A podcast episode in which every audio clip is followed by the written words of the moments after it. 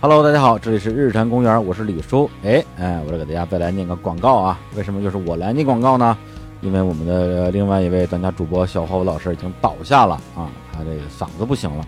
这嗓子怎么回事呢？啊，众所周知，录音伤膝盖，踢球废嗓子啊。他因为在我不在的这段期间啊，录制了太多的足球节目啊，李叔不在，天天球赛嘛，所以你看这嗓子不行了吧？啊，但是细心的听众可能能听出来啊，我的嗓子有点不行了啊，现在声音也比较的沙哑，为什么呢？因为毕竟我也是个男孩子啊，男孩子爱踢球，青年小伙子，二零零六年寒假专辑已于近日全网上线，敬请关注。我的广告念完了，其实并没有，嗯， 看一下我们的广告是啥？哎，日常公园五周年付费特辑《声音盲盒拾音盒》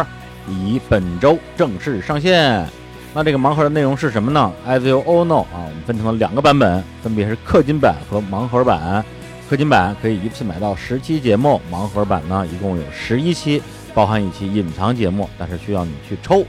啊、那更详细的规则呢，我就不跟大家说了，大家可以关注我们这周一的微信推送，或者今天的微信推送，或者在日常公园微信后台回复“盲盒”两个字儿，都能够得到详细的购买攻略。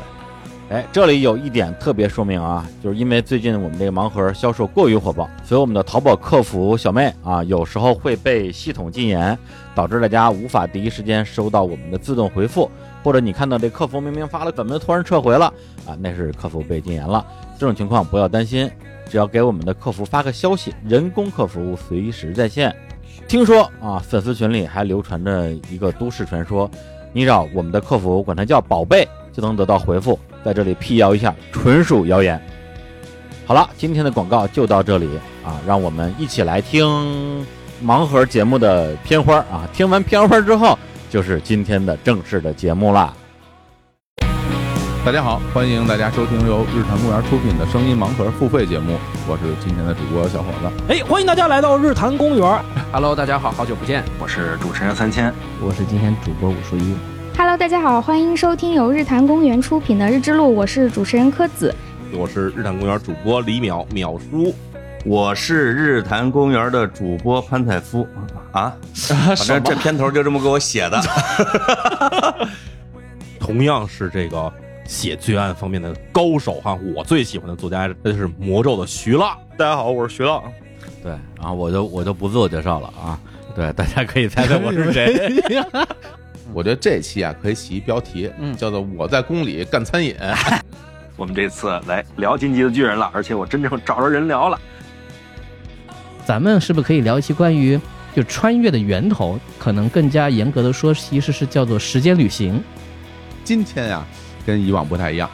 聊个什么呢？聊聊装修。聊个更魔幻的事，我们呢，就是因这个节目之约，我们想录一期地图炮。嗯，我们就给大家讲讲一些都市传说，哎都市怪谈。今天就跟拉师傅一起聊聊他在红山动物园的一些故事。这期节目由我们仨来跟大家聊一聊嗯。东渡。那么今天这个节目呢，跟以往不太一样，所以我不是主说，这个案子是由徐浪来讲。哎，那我们今天这一期呢，请到我们协聊会的三位主播，跟大家一起探讨一下关于协聊会，大家有什么想说的、想聊的？进一步呢，呃，聊一聊播客，聊一聊声音。你知道，其实中国的网络和电信诈骗的故乡哎呦，也是在全国。走过这个电话亭的时候呢，经过它的时候，其实不会觉得什么，但是离开几步以后，你会听身后有人叫你，然然后你回头一看，就能看见电话亭里会站着一个幽灵。这个宫里呢也是做官的、为宦的、背公的、跨界的、卖煤、卖炭、卖米、卖面、居锅、卖蒜的，哎呦卖烧饼、油条、卖茶叶、鸡蛋的。嘿呀，伊万是谁？以外是那个那只小香猪， 哦，对那他有名字好洋 气。他的，因为就是他来的时候，就是大家觉得是一个意外，然后觉得这个故事，就我们给动物起名字就尽量有点故事性， 他叫意外，我听的是伊万， 我说啊他是这个俄罗斯猪，是 不是？意外。我家整个的装修是工业风的，就是灰黑色调的。嗯，他把一个巨盘，一个桌子圆桌一样大的巨盘，横着给我卡在了墙 里，跟一个茶几 一样，无比和谐。你知道吗留下吧。 当时真的慎重考虑留下。现在就是官方回应一下吧。官方回 应官方回应，在一个日坛的公园的盲盒里官方回应，我天，对，就是也不能说我没回应，对不对？但是你要找到这个入口是比较难的。所以你就发现啊，Remons 没有那么恨，他唱的全是 Hey little girl, I want to be your boyfriend。所以 Raymond 影影响了新裤子，对做出来的就是这样的音乐。你你你你要跳舞吗？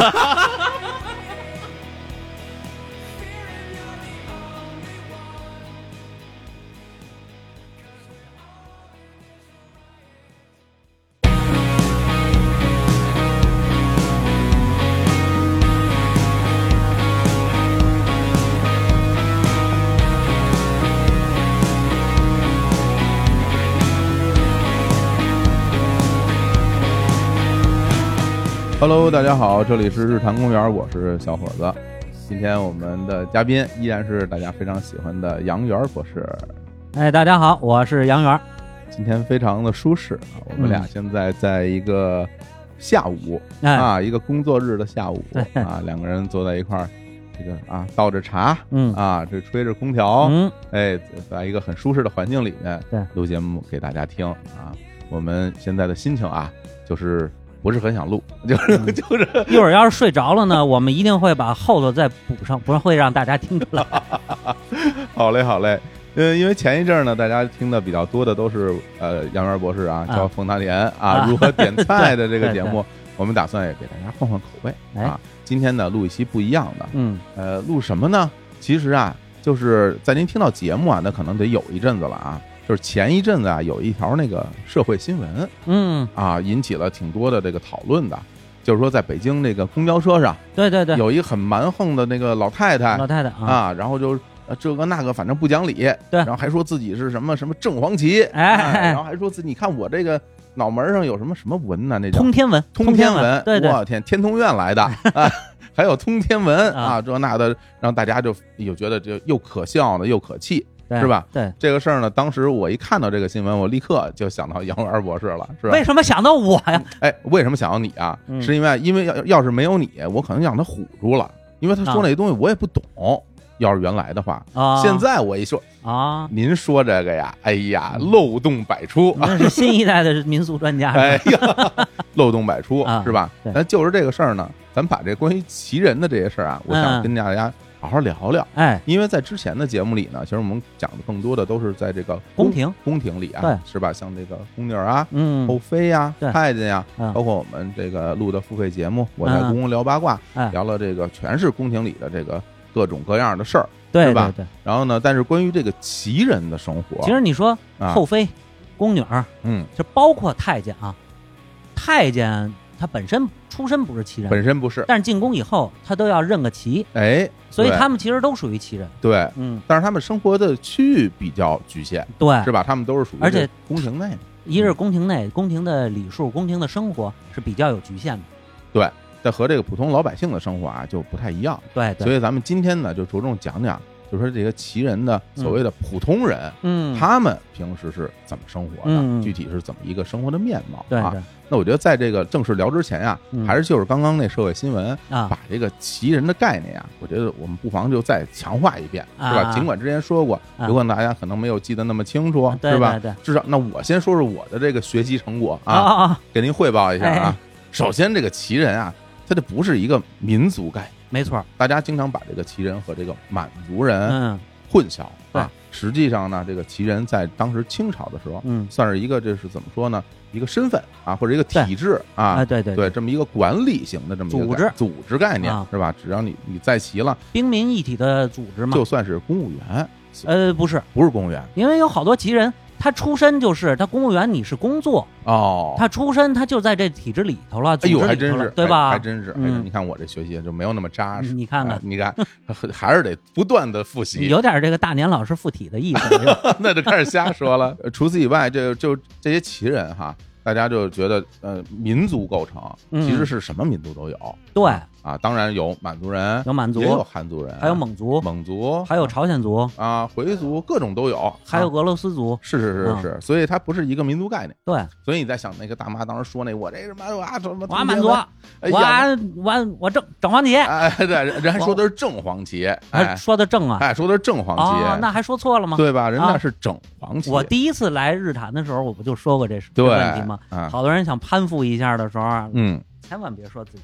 整黄旗，对你那字儿也没念对，它是整个的。对，一个整您个您再整说一下整整体的这些具体的八旗都是哪八旗旗？一哎共是镶黄旗、整黄旗、整白旗、镶白旗、整红旗、镶红旗，还有整蓝旗、镶蓝旗，哎，嗯，整呢就是一整个，香呢就整个都是黄的，对然后镶边儿的黄的，哎对，就这么个意是他们思。的所以 logo 啊，大概那个意思吧。是每个人都在八旗之下，对啊，哎，这就是他们分的不同的单位嘛，你可以这么理解。分的不同的组织区组域织，而且在北京城，它也是不同这个分区的，按旗分区。是，嗯，所以在这儿呢，我们就开始延伸的来进行讨论了啊，就向您请教、啊，就关于这个旗人的概念。嗯首先啊，我我想问一下，这个旗人，嗯，这这个所谓的这个组织，嗯，是不是只有在北京有？不是，不是，不是，不是，全国各地啊，这别的地儿也有，别的地儿好多地儿都有。首先，因为我知道，就是比如北京城里边儿东西城，嗯，就比较多嘛，嗯是吧？然后呢，就比如南城有很多经商的啊，就是说我们都它是说这样，都说在清朝哈，在哎清朝啊，在清朝的时候，它是旗民分治，哦，旗民分治，所有地方都是旗民分治，就是不光是北京，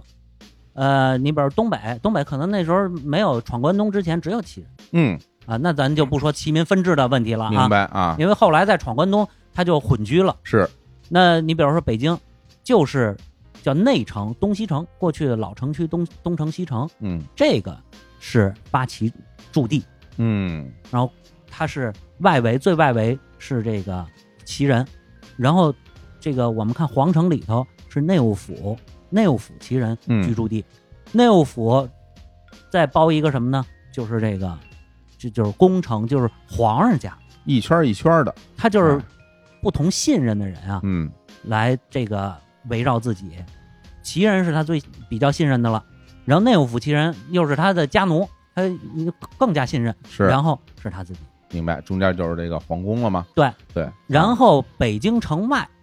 又有好多八旗驻防点儿，嗯，你比如蓝靛厂，哦，蓝电厂，蓝靛厂那是八旗驻防点儿，火器营啊，哦，在北京的现在是这个海淀区，海淀区，你啊看那个、西北方向，那个那个小曲儿叫什么来着？嗯，就那小曲儿《探清水河》，说的不就是蓝靛厂旗人家的事儿吗？哦，这样啊，说那个主人公女主人公不叫大连吗？大连的父亲叫松老三，他有的这个字幕打的不对，写宋老三是松，松树的松，松树的松。因为我当年我就问过这个咱们曲剧团的这个老先生，就是赵俊良老先生，嗯，他就说是松老三，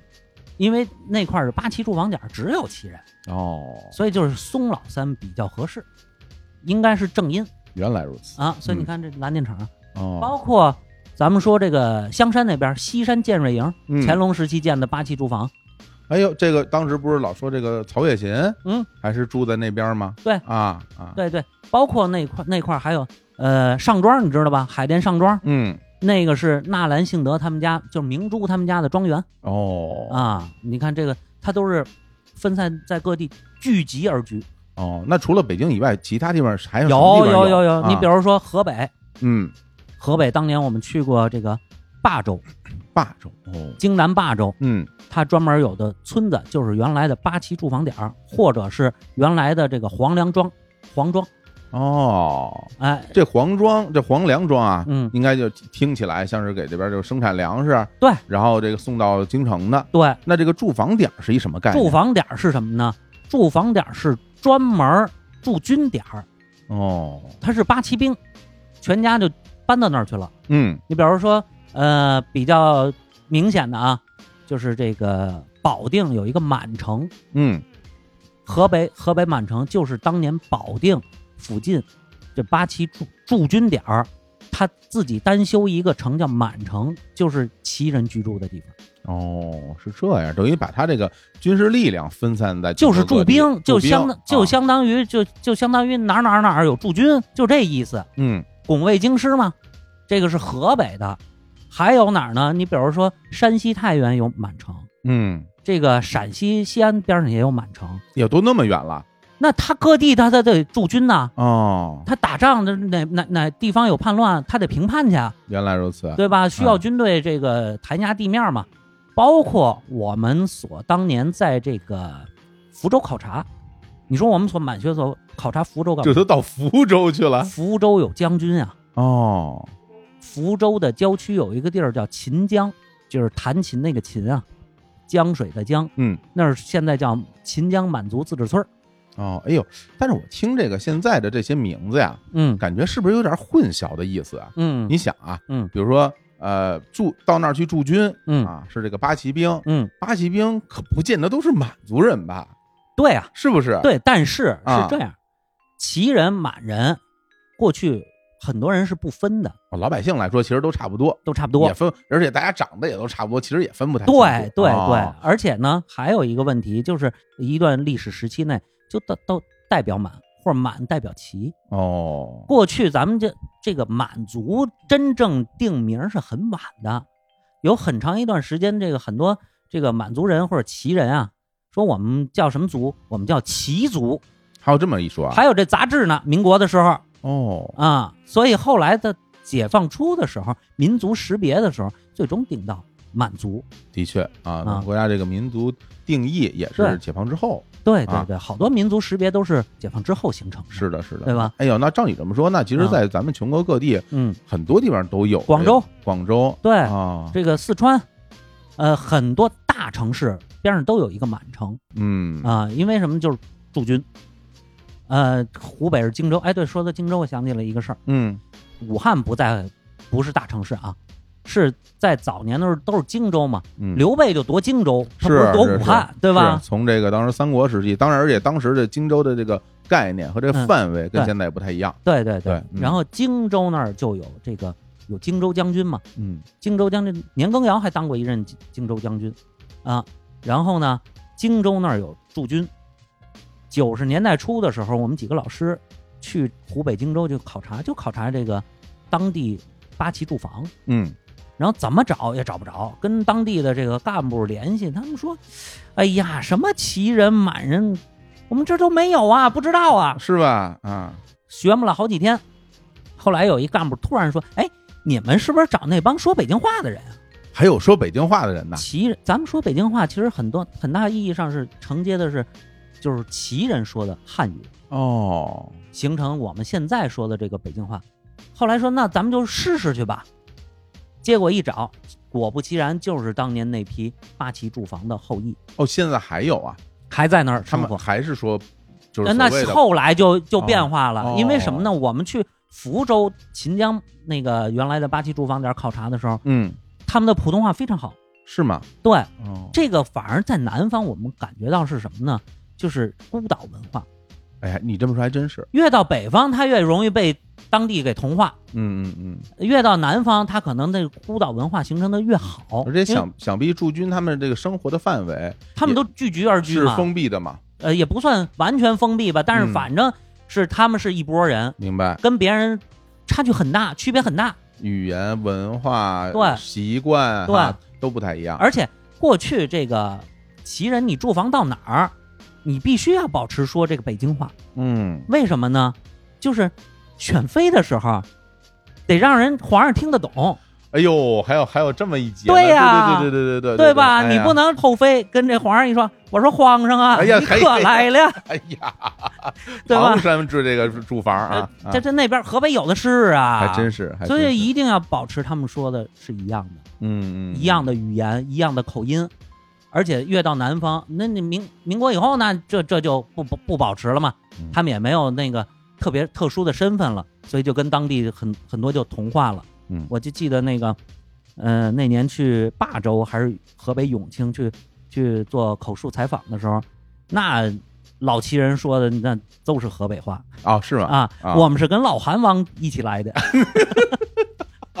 啊，你看他有这个传说记忆，但是他的口音已经都被同化掉了。啊但是南方因为跟别人的语言差异很大，嗯所以他这个孤岛文化保持的很好。呃，说到这儿，我就咱们接着说荆州这个。嗯，那年跟那个咱们有一个女演员叫曾黎一起录节目，就跟章子怡他们一班的那个曾黎啊。我说这个就是提到当年我们老师九十年代去这个荆州找这帮说北京话的人，嗯他说：“哎，我姥姥家就是这帮说北京话的人，是吗？那就说明他其实就是这帮人的后代哎呀，啊，就就碰上了，碰巧聊到这个问题，突然他就想到了，他也就明白他姥姥家的祖先是怎么回事了。哎，真是，要不然你很难去这为什么理解啊？这样为什么都在这个湖湖？北地区，然后家里有亲戚是说普通话的？嗯，对吧？那像除了这个语言以外啊，我想一些些生活习惯类的东西，是不是也会留在当地啊？呃，少了，嗯，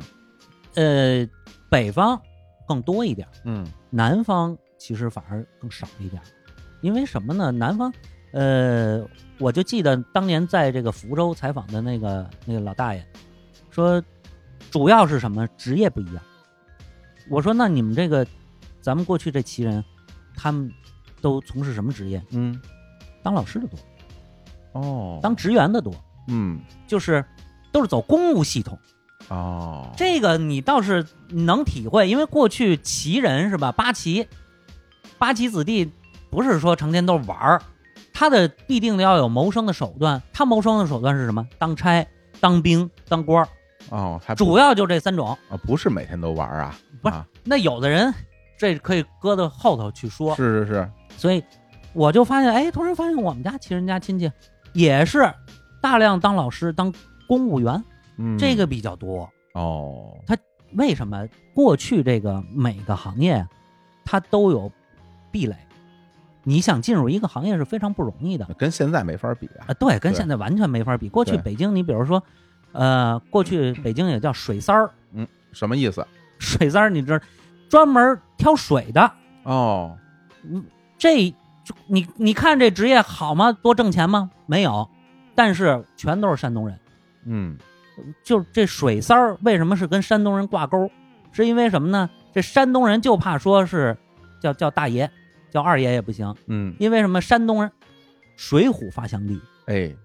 一说大爷呢就武大郎了，哦，嗨，然后这啊哦说二爷也不行，二爷、二爷那是那个我哥哥是武大郎，哦哦，避讳这个，避讳这个，哦，所以就挑水的三哥水三儿。哎呦，这挺有意思的。啊哎，那你你这个，但是呢，这个你就看一个连挑水你都融入不进去的，这个很像之前听那个说这个天津那边的风俗，嗯啊，这是不不什么大爷啊不能说不太好是吧？啊是在因为这是家里什么拴娃娃呀，什么想要啊啊是吧？想要生男孩儿什么的，啊啊是吧？这那有一娃娃大哥是有吧？一大哥是啊你的都是排行老二啊家里你不是老大，好像是跟这些传统的这些嗯民俗类的民 俗对那类真是民俗啊民俗类啊的拴东西娃娃民有俗有关系，对对是不是？啊啊，这还挺好玩。不过我之前听你讲过一个嘛，就说在这个成都，嗯啊，喝茶。对这个对对茶具，对，好像也是跟这个北京这边住房有关系吧。哎，对对啊对，是这样，这个也是我们猜测，嗯啊，就是猜测啊，猜测，嗯但是我们觉得我们推测的很有理，嗯很有道理。就是全国喝茉莉花茶的地方，主要的大城市就俩，嗯一个北京，一个成都，而且这两个地儿都是用盖碗喝花茶。哦，你在别的地儿，说实话，咱北京人是爱喝花茶。咱们现在这些年接触的多了，咱们知道喝花茶不是特有嗨品味的，哎就是不嗨是特别高的一那种。当然不是新鲜的茶叶嘛。对，对因为它它那个茉莉花香啊，嗯，已经把那个茶香遮了很很大一部分，比较抢味儿，对吧？比对较抢味儿。嗯，这个其实就是跟这个当当年满人入关，就是八旗入关的时候啊，他们对这个饮茶的这个就就是品味啊，不是很高是有关系的。是所以呢，就是在北京就流行喝这个花茶。的确，你想这个茶叶呀、嗯在咱们国家，咱不说特久远啊，嗯比如说在什么唐朝啊，嗯那个时候大家还是会把它煮，哎对对对包括哦把它搅碎，对对啊对直接就吞咽下去，对啊，包括现在在日本的很多抹茶，嗯，它那玩意儿也是是吧？弄最后对对它其实是打成粉，嗯嗯一起喝下去。那哎后嗯虽然明朝的时候废团改散了吧，对，但是呢，你真说喝茶讲究啊，嗯，还是南方，对啊，人家现在新鲜的茶叶嘛，对，是吧？一颗一颗的，嗯或者不不是新鲜的，你就是说做那个普洱也好，黑茶也好啊，呃，乌龙也好啊，清茶类的什么等等的，嗯还是相对的跟咱们这儿是不太一样的，是不太一样。所以嗯成都四川可是出茶的地方，哎，对呀、对吧？对啊呀、这个怎么来的？后来我跟我一个搞茶的一个朋友，我们俩就聊，就发现这个盖碗儿，你先看盖碗儿什么时候出现的？什么时候？盖碗儿是康熙晚年出现的，那么晚啊？很晚。我以为这是一个很历史悠久的一个东西，并不是。原来哦我们喝茶就是茶碗，嗯，没有盖儿。你等想着有一个盖儿能保温的这个情况的时候，发明一个东西其实很难的。嗯，咱们现在喝茶就拿这半缸子，嘿呀，好嘞对吧？啊，那你想着就习惯了，喝那我不就就着这个器具，我去调理这茶。对，等你想通过调理器具的时候，其实是一个很难的一个事儿。包括，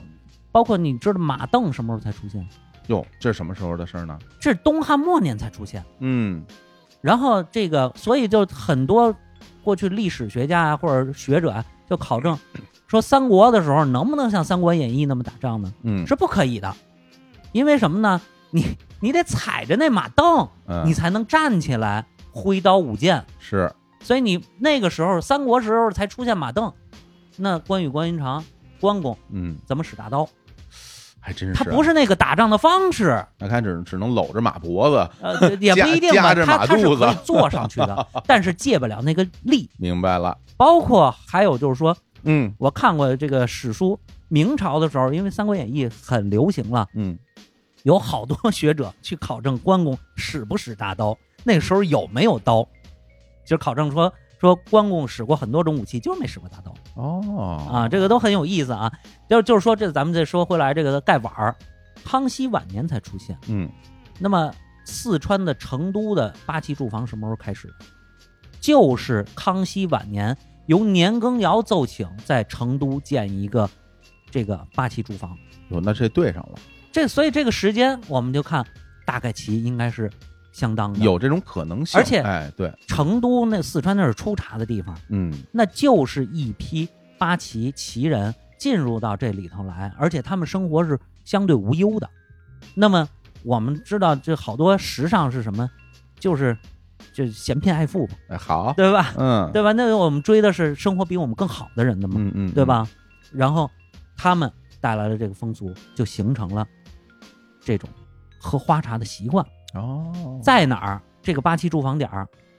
就是呃成都的市中心有一个天府广场，对，再往边儿上有人民公园儿，嗯，那儿原来就是八旗的练兵场，哦，包括三坊七巷，哎，是叫三坊七啊、不是，包括宽窄巷，嗯，那都是原来八旗驻防这个居住地。它那些院落其实不是老成都的，嗯，是原来老成都那个满城的遗迹。就成都过去有一个大城，有一个少城，嗯那个少城就是八旗驻防点儿。哦，这样啊，哎，怪不得这人民公园里那么多人喝茶打麻将，哎，你看他那是盖碗茶， 哦，花茶挺多。原来如此，嗯当然这是我们现我们这个杨元博士啊，经过考证之后的这个推测，推测推测啊，也不是说没坐实完嗯全一定就是这么回事儿啊。我们这个搞说这个学学术的学问的东西，对咱咱这没坐实呢，我们就说是说是推测，对对呃有可能是这供大家参考，对对对是吧？嗯这个刘新武老师说的，啊我们这个成成果呢，跟大家汇报一下， 哎，对对对对对，刘老师说的非常中肯，是我是们不也是这意思、啊。给大家汇报。哎呀，我这哎我吃我杯里没茶了，我我加点水啊，哎加点水我加去点点水，吃点水。哎呦，那听杨文博士这么一说啊，我现在对这个旗人的分布啊，嗯，就有了一个这个大概的概念了。嗯原来嘛，一一提到旗人，我以为就是在北京城内啊包不是括北京城或者东北啊哎什么的对啊，包括东北或者北京城的郊区，嗯嗯啊，有一些是吧？现在一看啊，全国各地都有，对啊，那大家可能留下印象最多的，当然还是说北北京的这些，对对啊，对这些这些旗人，那我们嗯不妨就拉回来。来讲讲啊，一讲讲，我觉得就刚刚你说那个，呃，让我觉得很想再问一下，嗯就比如说你说刚刚其实有几个职业嘛，嗯是吧？像呃当兵、当兵啊、当当差差啊、当官儿当官儿，嗯呃，是说他们就是只干这三个行当，还是说他们就不许干别的事儿？比如说做买卖，他们让干吗？呃，一般来说不让干，不允许。就是但没有见到完全特别确切的史料来说，啊就是禁止你干了这个，我会会把你怎么怎么怎么样。嗯但是经商它有一个问题，它经不了商，嗯因为什么呢？就是你是旗人，嗯你就得在这个驻地老老实实待着。嗯，你如果出去时间长了，这叫逃旗，要治罪的。哦，您说您从北京囤了点货到山东去卖，是吧？就好比说吧，从鹤岗囤了点煤，你要打算到山西大同去卖，嗯虽然是赔钱的买卖吧，但是你也不 能去啊你去了时间长，这算逃旗。哦，那在那个时候不单单有这个户籍的概念，还有一个居住地的概念，对，你是哪儿的驻兵啊？就不允许你你离开生下来就是就是旗人，旗人就是预备兵啊，哎呀，预备役啊。是这样的。对呀、哦，哎，那像那个之前说这个科举，嗯，是不是考这个科举、这条路好像也好像一开始也是不行的呃，旗人是可以，但啊是内务府旗人开始是不啊太，行内的、务府其实不太对，行。因为你是世代给皇皇上家包衣，你考什么科举？哦啊哦，这看来你不要不要妄想去当官儿，你啊给我服务当差，照样能提拔你吗？所属服务不太一样。对对啊对，那那比如说，就是像一个普通的一个旗人的家庭啊，嗯咱们就不说这个什么内务不不内务府了，嗯就是这个一个旗人的家庭，它大概啊，这这这些人员的构成啊，嗯他们这些呃工作啊，大概是一什么样的呢？一般来说啊，嗯，家里头是这个有一个承差的，嗯，就是当差的，然后呢，其他人就吃这位，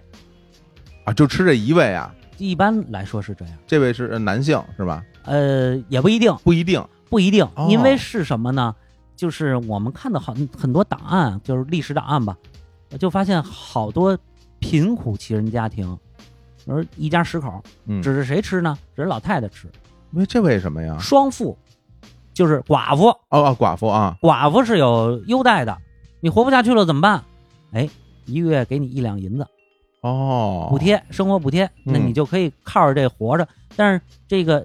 这些家里这些子孙，那没没挑上差事怎么办呀？那他就干不了别的，那那就吃老太太吧。嗯啊，这这种现象很多，包括呢这个还有呢就是北京人，你看爱骂什么呀？骂大爷。哎，是是，哎呀，对对对吧啊你说呃不这个不太你不太会心 的一笑不太文雅，不太文雅。哎呀， 为什么骂为大爷？为什么呢？别地儿不骂大爷，对，对吧？你别别地儿爹妈祖宗，哎对，对吧？嗯，那没有没有这个旁系血亲 血亲的这个概念， 对吧？都是只给啊。呃，北京是这样，就是因为这个旗人，旗人经常是长子承差，嗯，挑上差事就是大爷养家，哦骂你大爷就是说明什么呀？就是骂你们家顶梁柱哦，这样啊，啊，对。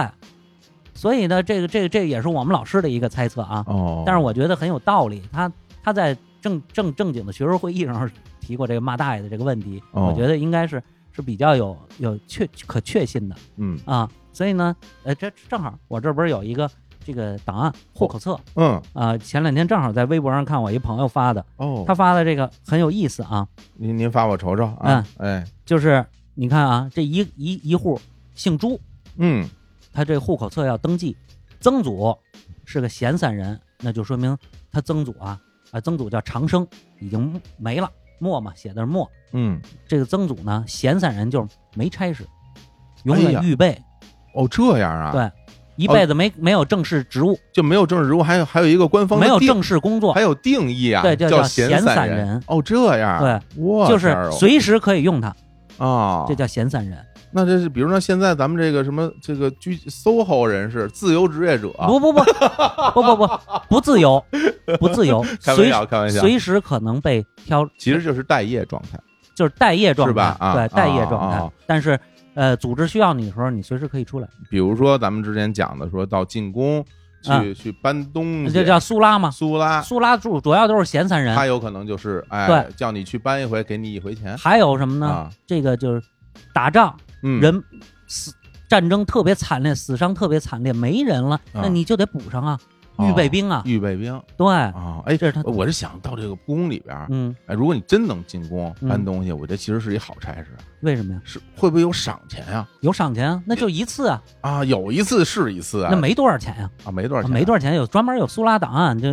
每每一就是饭多少钱啊，吃什么饭，然后大概有多少钱，都很少的哦啊，我不还不以是说进宫就给你那么高的赏赐，而且就这一次临时工，我还以为宫里边这些是吧，这这各种主位们不得多给点儿意思是吧？自个儿意思意思。哎不不是啊，他他是这样啊，尤其内务府，他们能当这个苏拉的都是内务府旗人，嗯，内务府内管领的这些旗人都拨给某后妃，这就是他的附庸哦这样啊，对，哦随随便使唤，就是就是他养的，这个就等等于他们家长工一样明白了啊行，那咱们接着看这个呃，到祖父了哈。啊。祖父是啊个披甲人，当兵了，嗯，这是应该是个步兵，披甲哦，披甲人，披甲人就是就是步兵步兵就步兵哦，啊，叫三达子，你看也看没了，这这名字起的嗯是啊啊是，而好且他父亲的名字其实更更有的说，我看看啊父将役，嗯那专门做工匠，那说明有个正式工作有手艺啊，嗯那披甲人也正经当兵，也正正式工作，嗯，这个将役呢，妻儿，他叫名字叫妻儿，嘿呦，这名儿写的是妻儿妻儿啊，就是妻儿，按北京话嘛，这连儿化音都给你写上了，对对对，啊对，妻，儿啊，对你说的这个，嗯，前日子我一朋友说说说看那个满文档案，啊说康熙身边有一个人，这个人叫什么呀？满文拼半天没拼明白，后来琢磨过来，哦，这个太监叫三儿。太严谨了 吧这个啊，后来明白了，哦，三儿， 哦，太严谨了太监三儿啊，这妻儿啊啊也已经去世了，对，去世啊了啊，这个是父。嗯然后他靠，你看，族长养育兵，四柱，那应该可能就是他的大爷。哦，哎，年五十八岁，这个养育兵也是养育兵是一个兵种，是个职业，是个职业，哦正式、正式兵种，嗯正式兵嗯职业。嗯然后这个子闲散人宝山，你看这就是吃大爷的，这就是你刚刚说的那个了哈。对，家里边儿呃对大爷有工作，嗯他可能就没工作了，他就没工作了。然后他就他就爸闲倒是有工作，是个将役，啊，他就是个闲散人了。对，闲散人啊，这个这哥们儿多大？二十二嗯九岁，二十九岁啊，二十九也没正式工作嘛。嗯，然后女大妞儿就是这个，呃，宝山她大姐三十一岁，后头有俩字儿很有意思啊，叫选过，选过，哎，这是选过秀女吗？对，选过秀女或者选过宫女儿，哦，嗯，这应该是内务府的一个档案。这个选过的意思是说，就是皇上看过了，可以嫁了。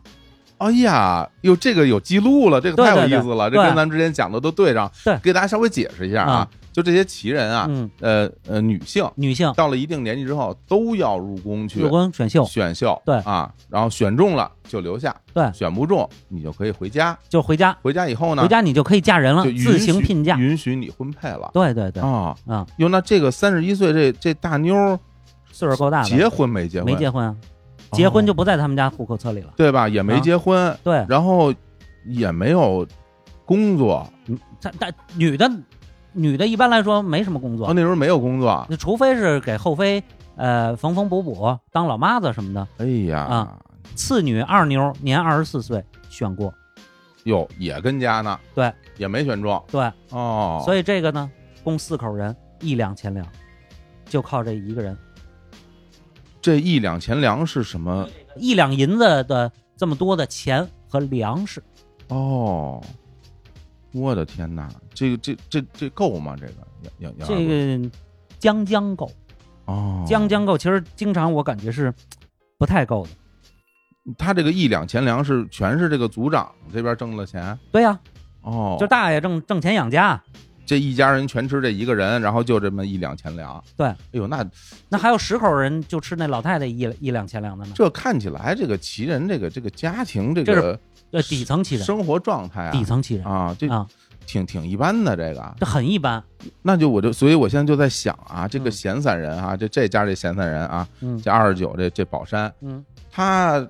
也像我们想象，因为我们一想象旗人平时的生活，那不就是溜溜达达，嗯，所谓的咱们北京话叫提笼架鸟，那、哎，所以他为什么就好多旗人，这个算算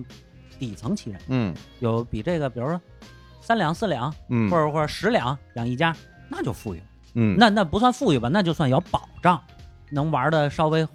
花点钱玩儿啊，啊。像这样的家庭，就是你说那个提笼提笼架鸟估计够呛了，养鸟啊什么的比较贵了。哦，养哦嗯养鸟比较贵啊，养你不你起得弄食、弄水，伺候它，还得笼子这个那那，你想养鸟讲究就多了。这养鸟就好像这笼子还有攀比，是不是？那当然了，啊多少根条、十三太保的盖子，还有什么钩子，那里边还有碗儿什啊，么的，对，水碗儿、石碗就儿啊，那个九江祠的这个鸟食罐儿，哦对不对？可攀比的东西就多了，那可攀比。那看来，不是说大家这个所谓的这些奇人子弟都都能玩，并不是，还是这家里有点钱的人，稍微有点钱，普通的人因也玩为啊不起，养鸟你又不能，养鸟又不是说一定就都特费钱，哦，但是你想花钱，那那那那那是有地方去花的。明白了，养鸟还相对还就普遍一点。嗯那闲散人干嘛？对干嘛？就是他们干嘛？他平常他就是他就是预备役啊，嗯他也不能出北京，做做买卖估计是够呛了，对不对？嗯，然后呢，他也没渠道，呃，您想去学徒，不可能，对不对？你这个哪个行业容你啊？饭馆行业主要是山东人，哦油盐店是山西人，剃头的是河北定兴的，都行行保业壁底垒，行业壁垒非常，人只要本乡本土的子弟，你你你你怎么插得进去？那那每天干什么呢？就是街上看，路 上转，对不对？溜达是吧 溜达呗。那不是那你要么其实呢，嗯就是过去这个八旗子弟啊，嗯主要的尤其是这种年轻人，嗯，干嘛呢？主要就两个生活方式，一个是摔跤，一个是这个上票房唱曲儿唱戏。啊，就每天干的事儿是吧？对，要不然你说他干嘛？要么你像他这个也没有多少钱去读书，嗯，读书其实是一个很花费这个钱财的一个事儿。哎，这我还挺想问问的，嗯就比如像他们这些人，嗯，呃，这个小时候受不受教育啊？一般来说啊，啊会受教育，啊，但是呢，就看各家情况怎么样。嗯，其实这个朝廷对八旗啊是有很多关照的，比如八旗官学、府学、各种学，这个还是挺照顾八旗子弟。但是也有大批的人是不识字的，哦，嗯，不是每个人都上过学，不是每个人都上过学，但可能识点儿十几个字也就这意思。比如他要去这些官学或者府学什么的，收费吗？这种这不太收费啊，不太收费还有的有的官学还是给钱的，哎呀，嗯，但是呢，您也得好人才要，对不对？明白？嗯你比如说和珅家，和珅曾有这个世职，嗯叫这个三等轻车都尉。嗯，那他们家其实到他他父亲死得早，他们家就已经穷了，但是他有这个世职，他是可以进的，哦，所以他是监生出身。原来如此、嗯啊！看来这个搞教育啊，嗯还是看着家家庭这个经跟济家情庭况还是有关系是吧？对，要不然大家老说呢，这个有钱的这些人家，嗯你看这些世家子弟，嗯人家就很注重这个教育，对对对是吧？嗯你像你们家这没钱了，想上学可能也费劲，你赶紧出去啊，挣点钱养家糊口，挣挣不了钱，啊他没什么可挣钱的道儿啊。啊，对，那你这个家庭这个要经济条件比较困难呢，嗯那可能这个上学也没什么心思啊，而且就是说你，你上学，你得是第一，你你像和珅他们家人有世袭职务，有职务，对吧？那你就有这资格去上。嗯，那你像刚才说那闲散人的儿子，你上什么学啊？哦，你这以后这当差就得了，明白了，对不对？啊宫里需要需要劳动力，你就去就得了；需要伺候人，你就去。那你刚刚说那个摔跤，嗯，这是个什么事儿啊？这是玩儿啊，还是还是干嘛呀？是怎么说呢？其实也是算给自己寻一个出路。啊，这怎么讲呢？你知道，咱们老说这个康熙、秦鳌拜，嗯秦鳌拜靠的是一帮小孩儿，嗯，单扑营的小孩儿。单扑营干嘛？摔跤，哦，就是中国传统式摔跤，嗯就其实就是满满洲式摔跤，嗯，跟蒙古式不一样。哦，过去满洲跟蒙古之间还有摔跤比赛哎呀，啊，但是呢，咱们就不说这个了。就是这个康熙用这个单扑营的小孩儿秦鳌拜也不是完全能做准的，嗯但是都这么传。但是单扑营是确实有的。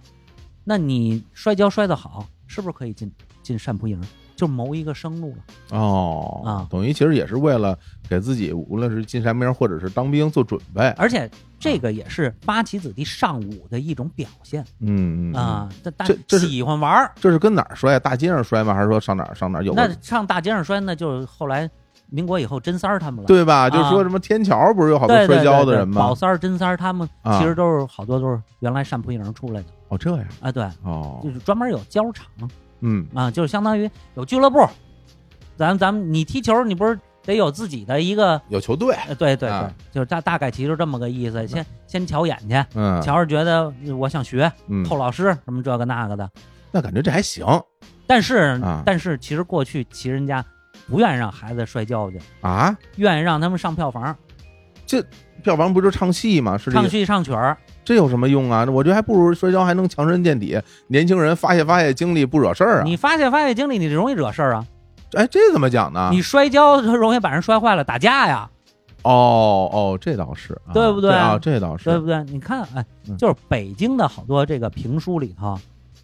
就是会提到摔跤，练把式跟练摔跤是两个路。嗯但是呢，其实这个这个就是北京的一个风俗，嗯，其他地儿就没有专门的这种摔跤的这种体育项目的。反正反正我小时候就天天摔跤，啊不是你那是摔着玩儿，摔着玩儿啊，不是正经的摔跤运动，就练摔跤是吧？对对啊啊，它是不一样的，它哦里头有好多规矩讲究的。哦啊，这挺有意思。是那吧那个票房呢？那票房有什么出路呢？票房没什么 出路，票房就没有出路了。那这个就票房，因为你这个，要么顶多顶多至多了，就是说您唱的好，以后能当票友拿黑杵。哦，因为旗人家子弟也不鼓励孩子能下海，嗯下海反正这个这叫以良从谏也不行。哎呦，嗯你就感觉这人生没什么希望啊，呃，好多其实就是这样，对吧？嗯，但是你又饿不死，嗯，对吧？那这些人，我觉得，哎呀，咱们咱们这么说啊，因为嗯之前呢就聊到这个奇人这些形象，嗯我们心里边其实总是会有一些啊鄙视啊，就说实话啊，嗯嗯比如你看这些人整天啊无所事事是吧？然后呢，那个一个个的就也没什么正事儿啊，瞎溜达。嗯那现在其实从某种角度上来看，比如说，就像听你刚刚讲过的这些这些嗯东西，我们如果站在他们的角度来看。好像对于很多的所谓的普通人，嗯咱就说旗人里的普通人，嗯啊，你不是呃大大，就是家里边有家底儿，你对也不是内务府的，嗯这种普通人，你你的人生好像就没什么希望啊普通旗人呢，就是就是过日子，啊，就是过日子。你感觉听过还不如所谓有的一个、嗯有一个单弦儿，单弦儿牌子曲儿叫《穷大奶奶逛万寿寺》。嗯那大奶奶，这个他们家大爷上班去了，他就要打算去这个万寿寺喝完野茶，逛个庙会，嗯身上几个钱呢？就一个大钱儿还是俩大钱儿？然后到哪儿喝完水，那个到寺里头渴了，你想从西直门内跑到万寿寺不不近呐，很远了，对吧？嗯不算很远，反正不近呐。走到万寿寺那儿，说说喝完水，看那井里有水，和尚在边上说：“您多料香去。”然后就说：“哎呦，我们可不会喝这水，我们就看看这井里罗儿大的天儿。”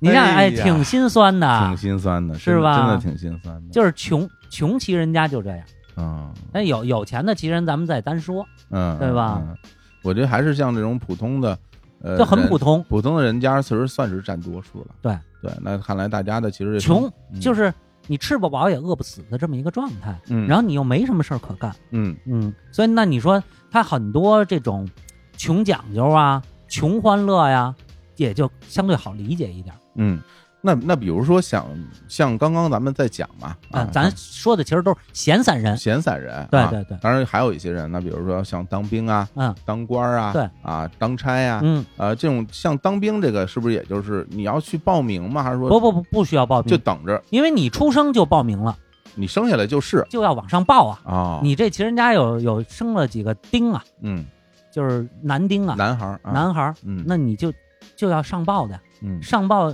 男女都得上报，男的选兵选差，女的选选秀啊，哎呦，感觉你这么一说，这个生下来的这些旗人家庭的这些，嗯无论男孩儿女孩儿，嗯对于所谓的当时的清朝政府来说，嗯都是国家的财产，对对吧？对女孩儿呢都是预备着进宫的，对男孩儿都是预备着当兵的，对，是吧？你对其实对于你自己的人生没有太多的选择。就不不嗯是完全的自由民。对，那对你吧像刚刚那些当官儿又是一个什么路径呢？当官儿是这样，旗人当官儿相对起还真，你还真别说，旗人是有优待，哦，有很大优待。第一，你可以选侍卫，嗯选侍卫，选差事，比如比贴士，这是什么什么工作？比贴士是一个什么呢？就是类似于秘书这么一种差事，嗯，抄抄写写，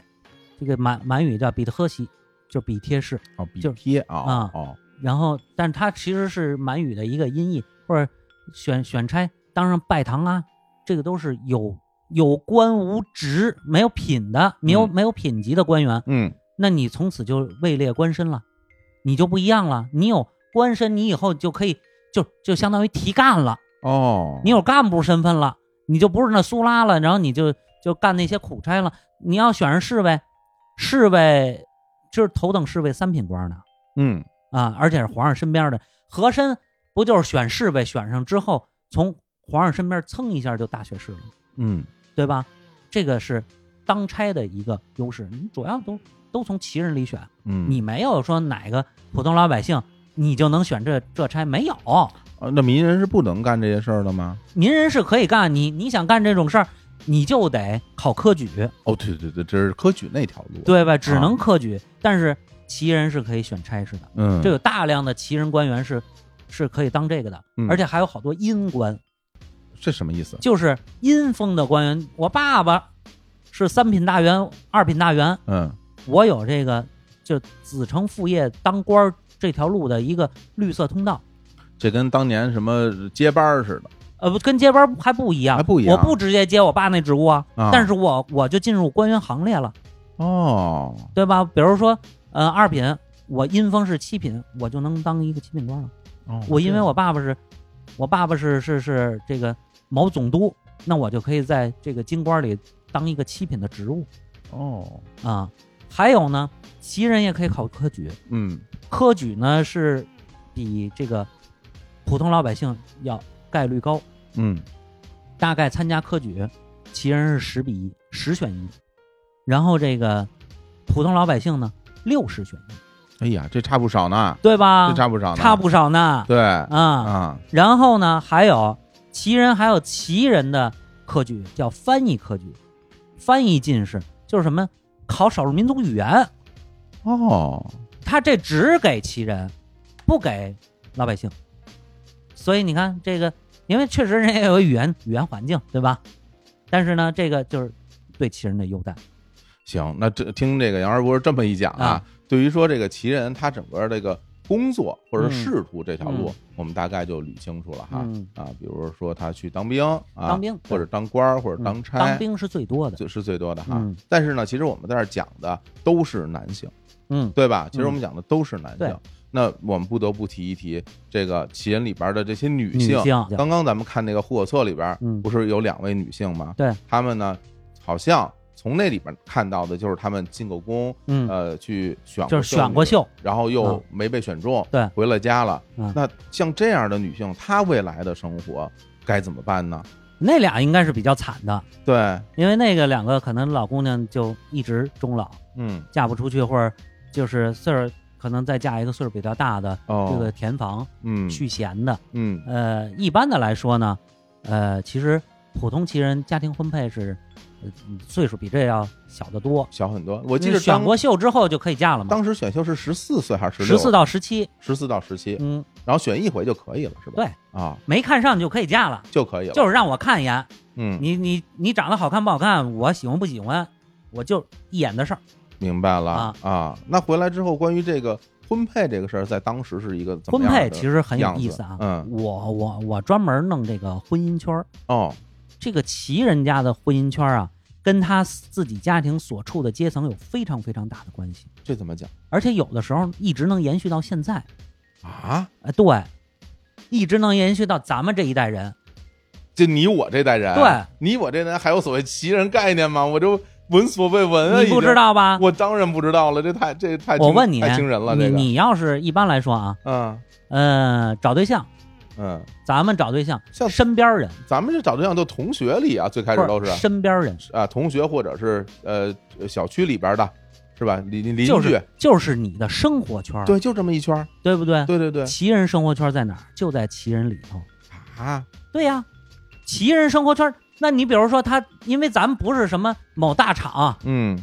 那样的大企业家，那咱们接触人就是有限的，是啊，这个范围是非常有限的。所以我们基本找的对象就是身边人。嗯那其人也是，你比如说刚才那养育兵，那他就接触到养育兵，顶多人接触一个那个步军校，对不对？他接触不到别的人啊，嗯，那可不就在在在他这个八旗圈里头吗？哦，那当年像刚刚说的这些，嗯这两位女士吧，啊是吧？她们一般也是，当然就是家里边儿，他们给这给这是内务府的，那基本就皇城里头那他转悠们了。他们是有人给说呀，还是有人给说呀，专门说媒的说媒的啊啊？啊，然后那那也都是你门当户对嘛，那时候讲，嗯那就是你这圈儿里头，你这个圈儿里头，或者或者说不是没人给说，自己同事，嗯那我当养育兵，这这这是我们那个另一个养育兵，那咱俩喝酒喝的时候说指腹为婚，这就是以后皇上没选上，那就是我媳妇儿，我我儿媳妇儿了啊，哎呦对不对？这种事儿过去很多呀，哦，所以一般这种基层的旗人，他的圈子差不多就这样。像内务府的，他连皇城都出不了，嗯，呃，普通八旗，你就出不了北京城啊，南城过不去啊。哎，你要这么一说，我都有有一点点担忧啊。嗯，这会不会导致所谓的这个这个近亲的问题啊？也不是没有，但是相对还还好，毕竟有几十万人的嘛，哦，对吧？哦所以所以过去就是我采访过我一个我们家一个亲戚，嗯我的一个长辈，内亲长辈，他的印象里就是小时候那是四十年代的北京城，嗯，觉得每条胡同都有我们家亲戚，就是因为婚姻婚配的就关系是姻亲嘛，姻亲嗯啊啊啊，包括我有一个朋友也是北京旗人，我们俩一算啊，我们俩之间，因为我们都是搞这个的，嗯对这家谱啊、族谱啊、旗人这个各谱系都非常清楚。嗯我们俩算了一下，我们我们俩之间有五层亲戚。啊， 对，他父父族、母族，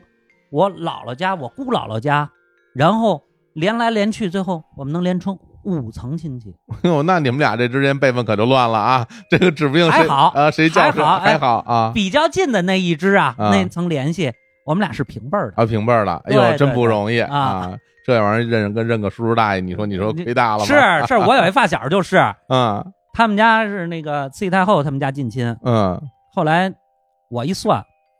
跟这个爱新觉罗家这个比较近的这近支的， 嗯，一排，我不能告诉他，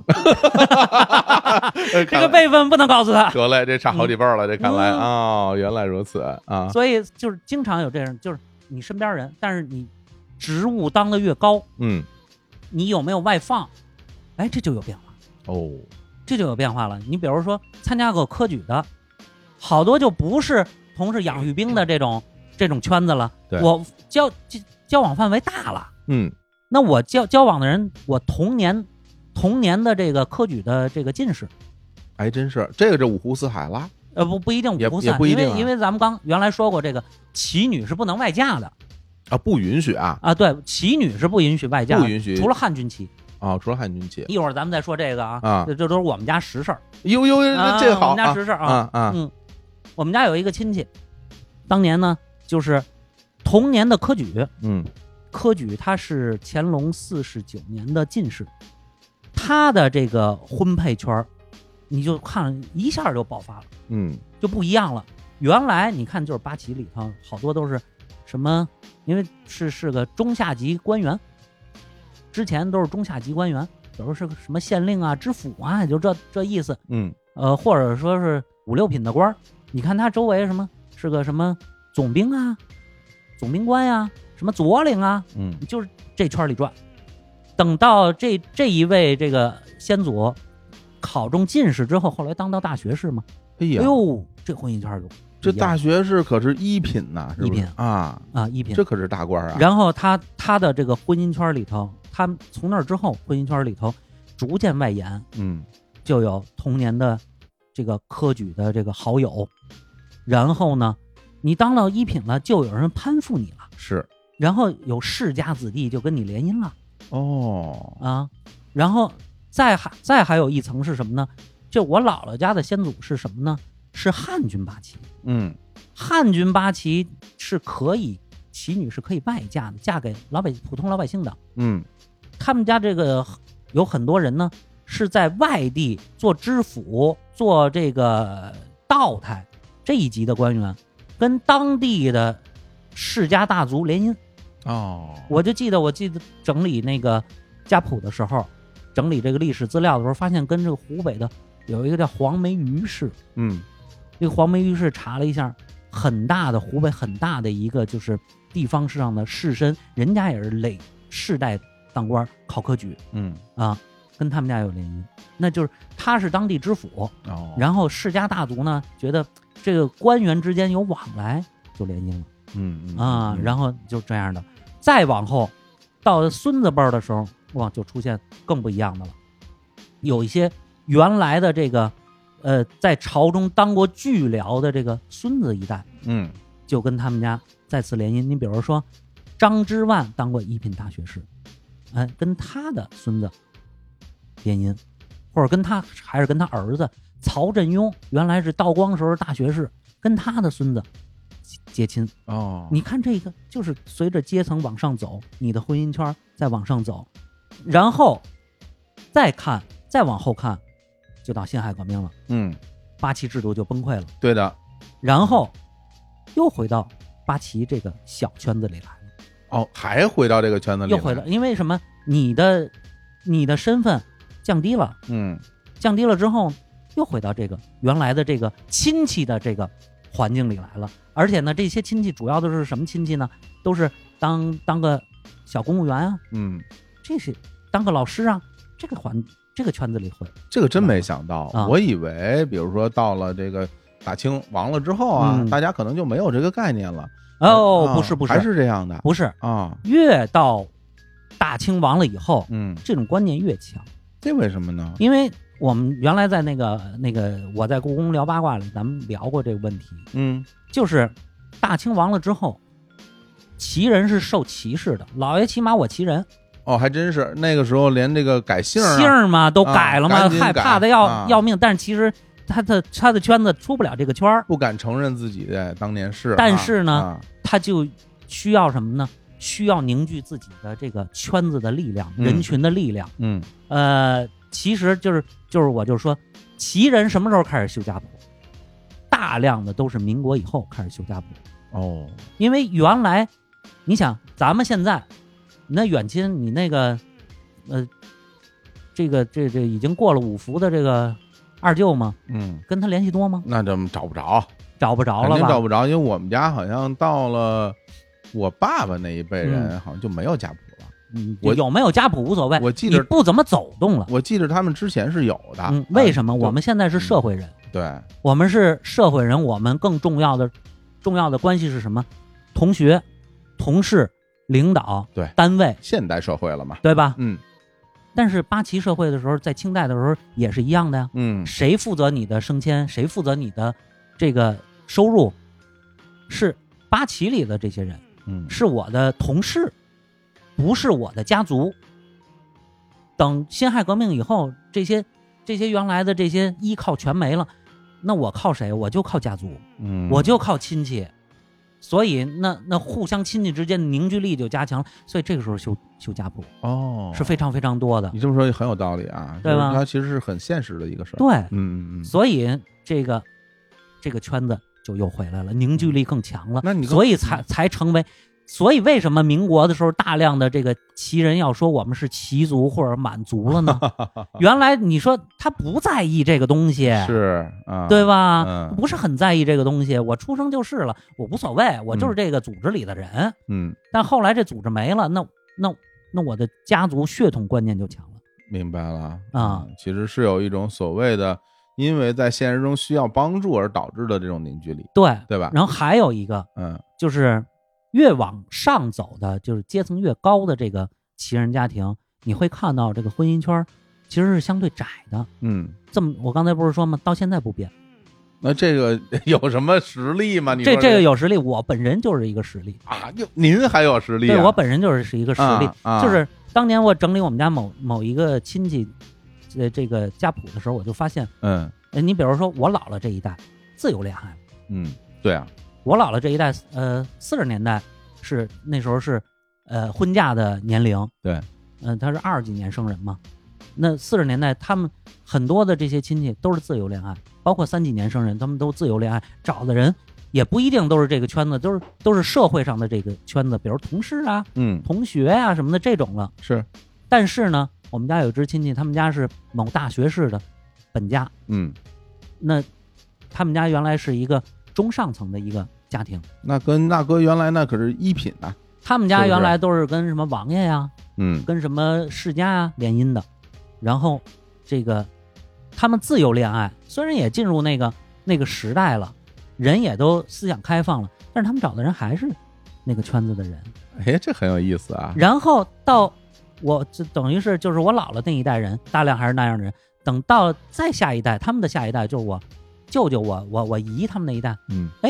我发现还是那一代人啊，生活差不太多，嗯三观相对一致哦。然后到我这一代，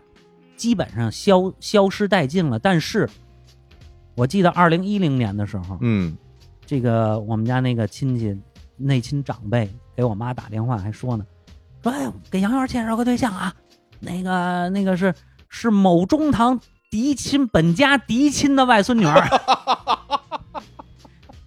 到我了吧？哎呀，到我了吧？ 之之前在节目里听你讲过这个啊啊，当时啊就当一乐儿，没明白是怎么回事儿。说实话啊，嗯以为就是一个一个逗乐儿的事儿啊，现在想起来是有他的理由的，对，是有他的道理他的信任这样的人，啊。这样的人才是可靠的，才是我在进入我们的家庭才是安定稳定的。哎呀，这个虽然在在咱们看起来感觉这都什么时代了，我就是还还中堂呢，哎啊还中堂 呢，我的妈呀，这我就没见啊，啊我就没见，哦没见呢我没见，您见一下，这这中嗨堂这看这我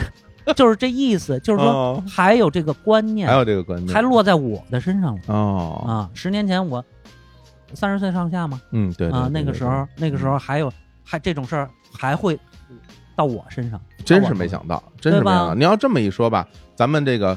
这期节目，嗯开篇的时候，嗯是吧？那位大妈她能说出那样的话，嗯，哎，我觉得也有从某一个角度，嗯能够去解释她的这种心理。他那是个吧说明他的生活圈子特窄，生活圈很窄，很窄是吧？嗯而且好像对于很多啊，就是过去的事情，嗯哎，觉得这个哎，甭管真的假的，嗯哎，觉得这是自己一份骄傲吧，或者对怎么对样，对是或吧？者说他什么都失去了的时候，啊，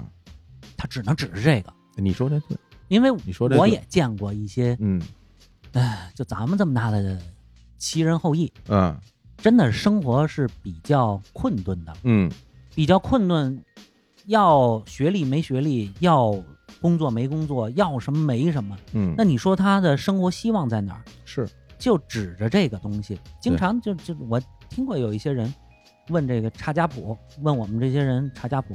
他会说出很奇怪的话，就是说我们家是某某氏，啊，我们家那个先祖就是那个当官当最大那个，我不知道是谁，你得给我查。哦，就他完全的的思路只精神依靠就在这儿了，明白明白，就像那个大妈是一样的，她完全就最后就是陷入一种信息茧房。对，就落入到这种，我的精神追求只有这个了，因为他在现实里他追求不到什么，你说这真是是一种困顿生活的一种，其实是一种出路。就是你看，其实不单单是像这样的群体，嗯会有这样的问题。对，呃，比如他就是有好多群体，他只是追求的东西不一样。在我们平时的生活里面啊，就是有好多这样的情况。对比如说啊，嗯这个咱们现在就当做一个笑话的一句话，嗯说我有一个朋友啊嗯，怎么怎么样，是吧嗯？当然有的时候呢，这这我有这个朋友呢，就是我啊，我不好意思嗯说出我自己的难言之隐，嗯我就说哎，我有一个朋友啊，他感情上遇到点问题，嗯啊，呃，这个那个的，这是一种情况。当然还有另外一种情况，真的就是。你可能在现实生活中唯一的一点儿觉得有荣耀的东西，就只嗯只是来自他了。对我曾经跟谁谁是是同学，对我曾经在哪儿哪儿待过，对，是吧？这可能是我人生中唯一值得自豪的地方了。对对对而且他会非常万分珍惜和保护自己嗯最后的这点儿自尊心，对对吧？这个时候一旦你去击破他，嗯他就恼羞成怒，对，对吧？我对我其实从这个这角个程度有深有浅吧？对对对吧其实从这个角度来讲，我倒是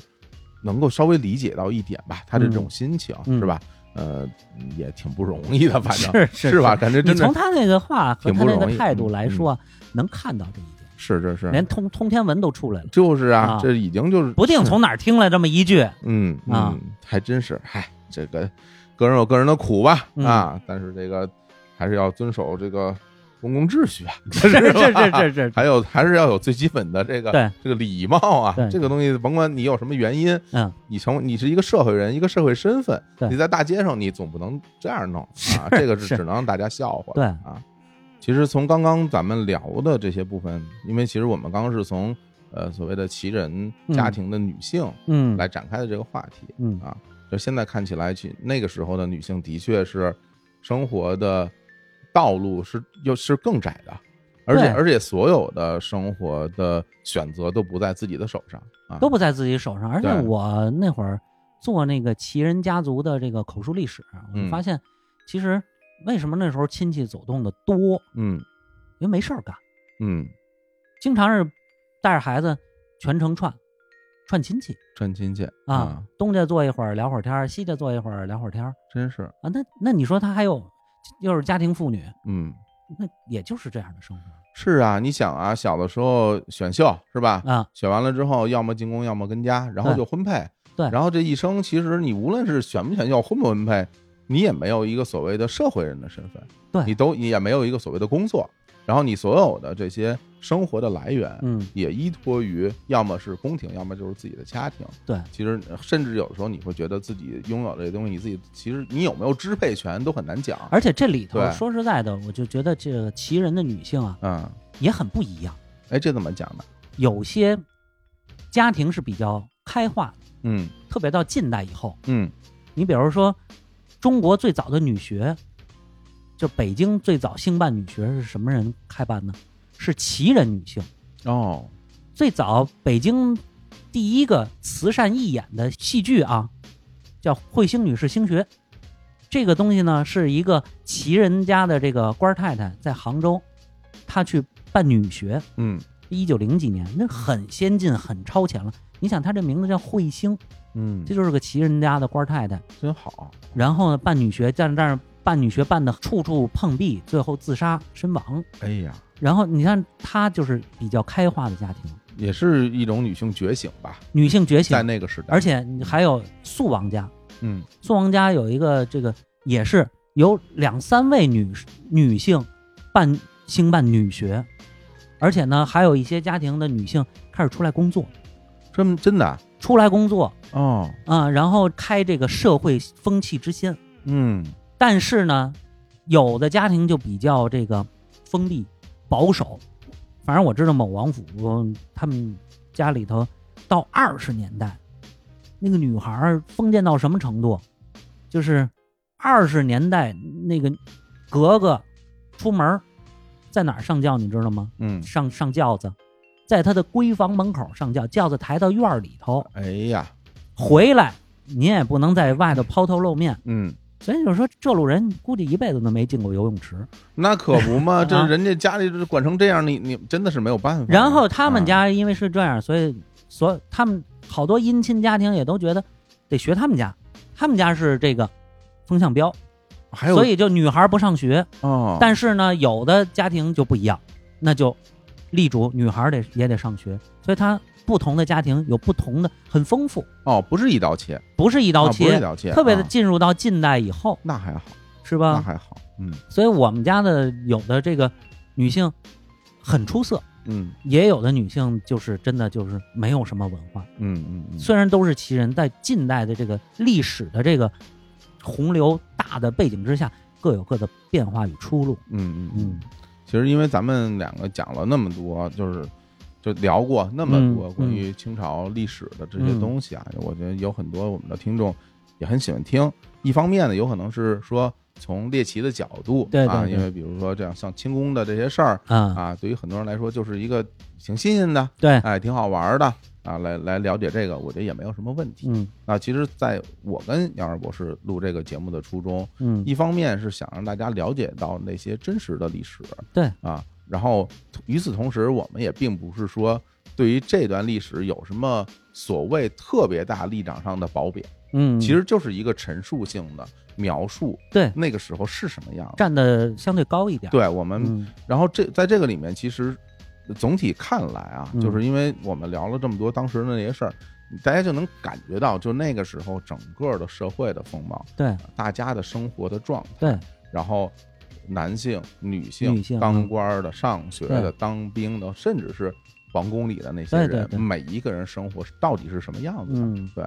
然后我是因为因为这些年，嗯，感觉这方面的讨论少了一些。比如是前些年啊，嗯对于这种怀古风潮啊，是 是那是是非常浓对烈的，对对是吧？咱不，比如说啊，像清朝，比如说像明朝，嗯对吧？嗯嗯比如说像宋朝，嗯，其实纷纷的有一些朋友在呃互联网上、哎社交媒体上表达自己的这种怀古之情，对对哎，认为这个过去啊什么什么什么怎么样，这儿好那儿好，嗯或者怎么样有自己的这这种这种心情啊，嗯我们能感觉到很强烈的情感啊。其实，反正在我看来嗯啊，至少因为对于之前的那些朝代呢，我了解的不是那么多啊，嗯就比如像明朝、宋朝，其实都是在大家都能看得到的那些嗯书刊上，我们看到这些这些资料。但是清朝这些事儿，嗯 我跟杨老师学到了不少。你让我说，嗯哪个古代嗯，都不如现在， 那是肯定的，就是真的啊，对就是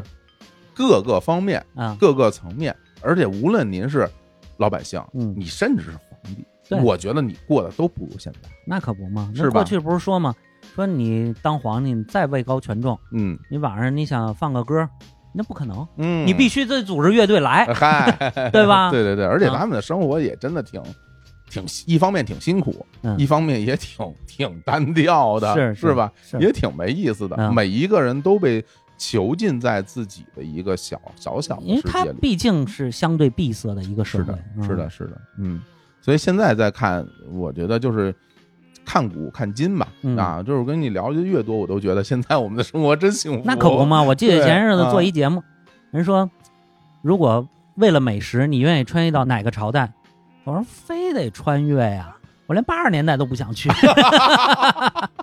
我就觉得现在好。你是非让我穿越，那只好是清朝。为什么呢？啊好多吃的我还知道是什么，哦，你到宋朝、唐朝你都不知道那东西是什么。啊，不能是当今这个时代是吧？必须是古代。对，哦你甭说别的，你你清朝，哎呦，没有冰激凌怎么办？没有哎啤酒怎么办？嗯，对吧？是是是是是嗯，对你越往前，你能吃到东西越少，而且好多你真不认识，而且好多食材都没有，就没有，就没进到中国。您到汉朝，您吃个西瓜，您试试，你没有，就是你烹饪的那些那些锅碗瓢盆都没有，对，是吧？嗯，这一代一代的，其实发展的是很快的，那非常快，对吧？变化巨大。嗯嗯，尤其是当我们现在这个时代，就像我们两个人是经历过整个时代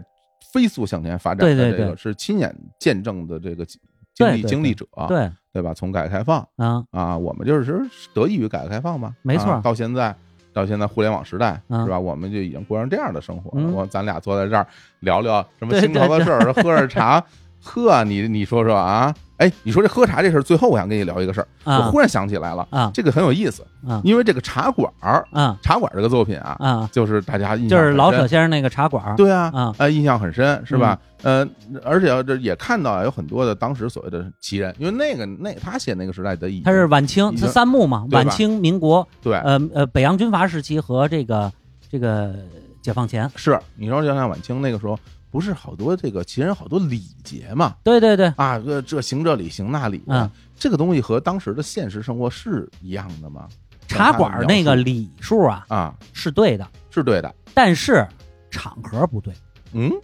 场合不对，因为什么呢？那个老舍先生当时写那个的时候，嗯是为了突出一下旗人的这个做派，嗯，他换了一个空间，哦茶馆儿不行七里，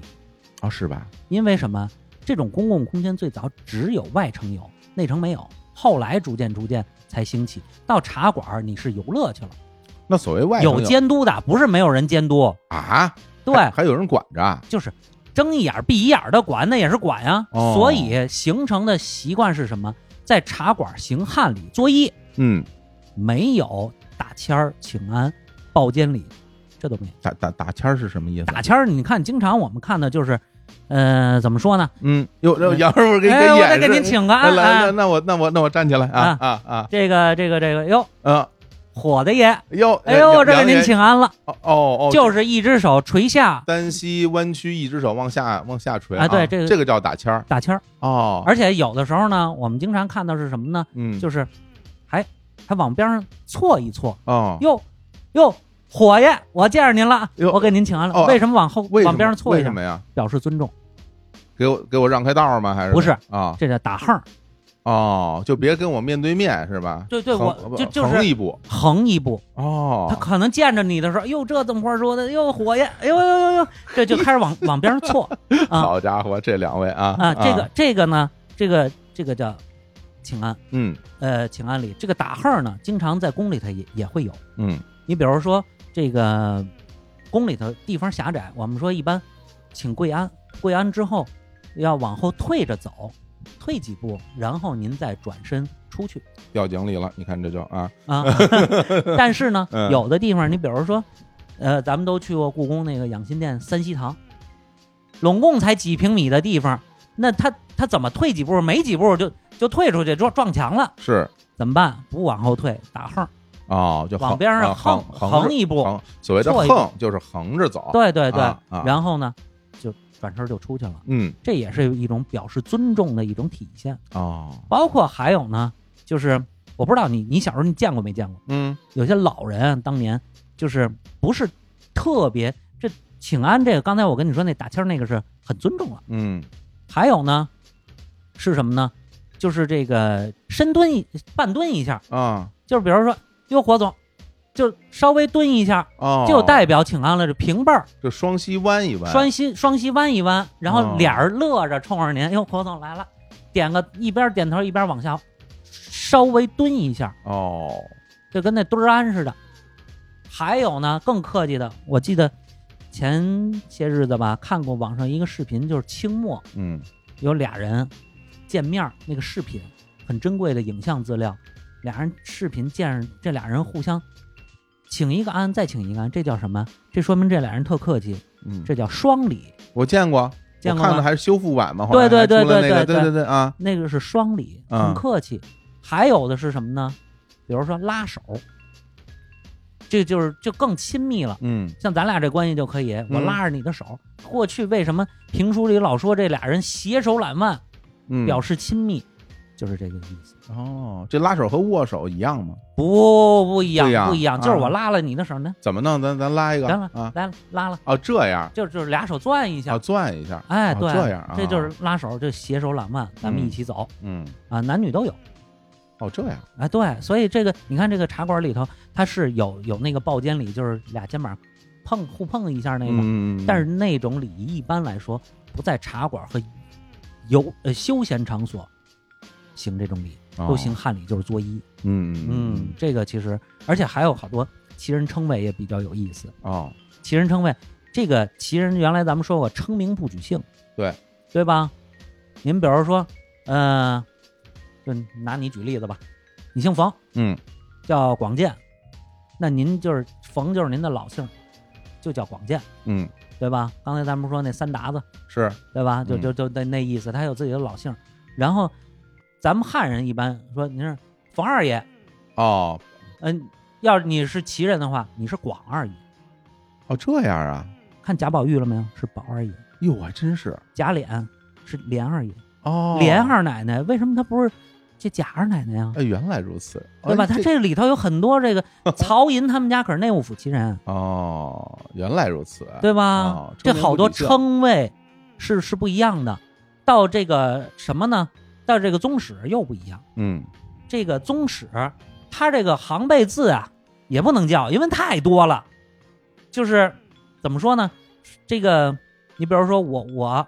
微博叫什么叫红小豆馆主？嗯，为什么叫红小豆豆馆主呢？哟，这个有讲究啊，啊，有讲究哎啊呦，这为什么？我以为当你爱吃当红年小有豆冰棍儿呢，就跟那没系关系。啊。有一个红豆馆主，红豆馆主啊啊叫这个这个普同普西园普这个同五爷。啊，你看他不是普字儿，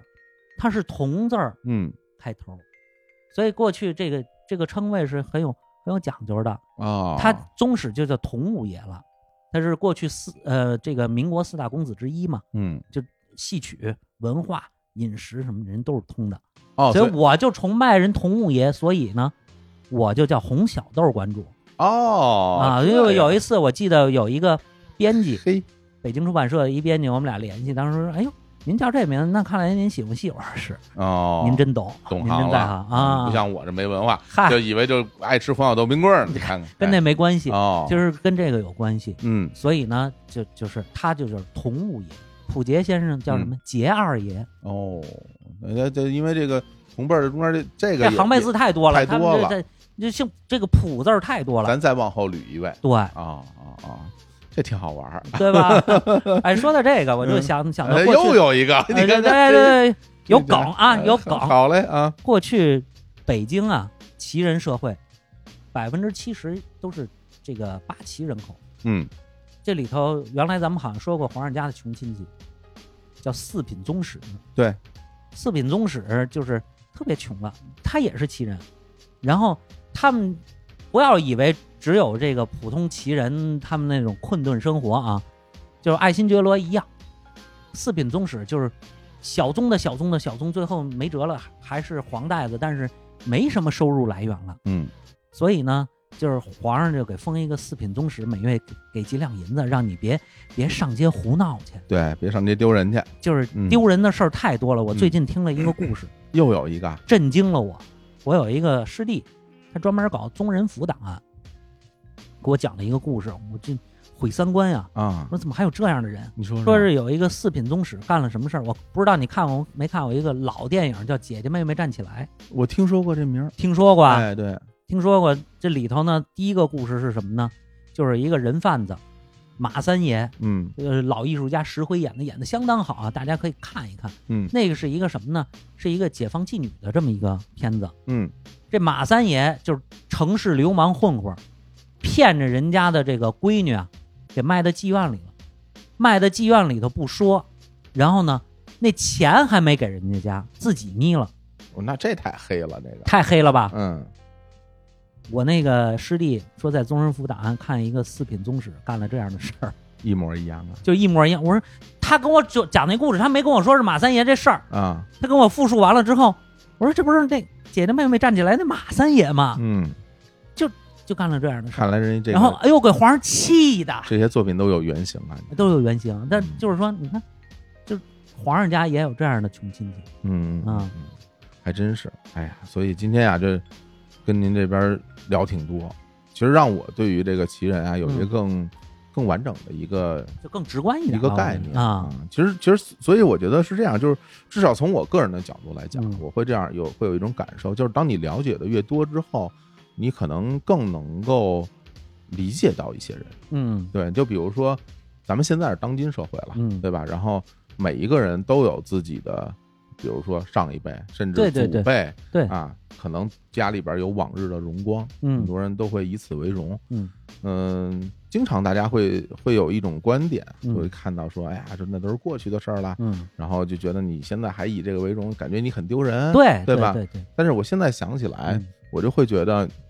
越是现代的社会，越嗯是文明的社会，我们其实更应该包容各种各样的人，以各种各样的方式生活在这个社会上。对对只要大家不要相互影响，对不要对相互打扰。对我认为你怎么。看待这个世界，嗯你用什么样的视角来理解这个世界？我认为都是可以的。嗯对啊，是比如说，比如说您活在过去的这个荣耀的这影子之下，我们也能看得到啊嗯对。就是，但是那你说人家愿意这样以这样的方式来生活，我觉得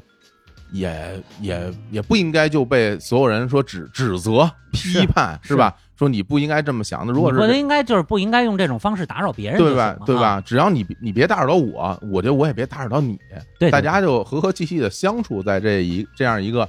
就是原来其实这个世界，我觉得本身也挺复杂的，嗯只是我们相互之间不知道。对对，那现在呢，因为社交媒体的存在呢，大家可能知道了这个世界很复杂，嗯看到了自己原来没看到的事情，然后就觉得哇，这这跟我的想法太不一样了，这跟我的理解太不一样了。但是我会觉得，跟你不一样，也不代表着他，他就不对，他就不对，对嗯他就没有资格活在这个世界上。所以我现我是会觉得，就我们了解更多的历史，了解更多的知识，都是可能会让自己的眼界开阔一点儿，嗯心胸开阔一点儿，然后能够多多的从别人的角度理解到理解到别人。嗯，对吧？我觉得如果大家听了这个节目，有一些自己的收获，嗯那我就觉得挺开心了，嗯对吧？你当然，你如果说你上大街上各种讨讨厌是吧？嗯给人给人添麻烦，对，那那我们该批评批评。如果人家没有嗯没有的没话惹你，对对，那人家人家该干嘛咱干们现嘛在。嗯社会还是相对包容的多。对对，所以也希望这社会变得越来越越好。对，嗯这是一最好的事儿，是吧？你想现在跟当时那个时候比，大家生活我觉得幸福多了，那可不嘛，对吧？就啊很好。你让我穿越到什么时候？我只想穿越到未来。 让未来，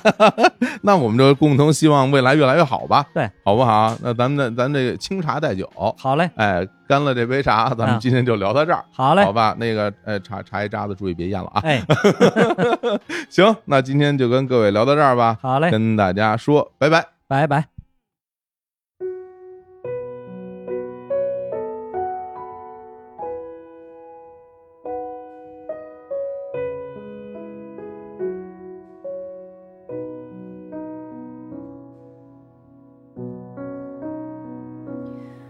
这世界有那么多人，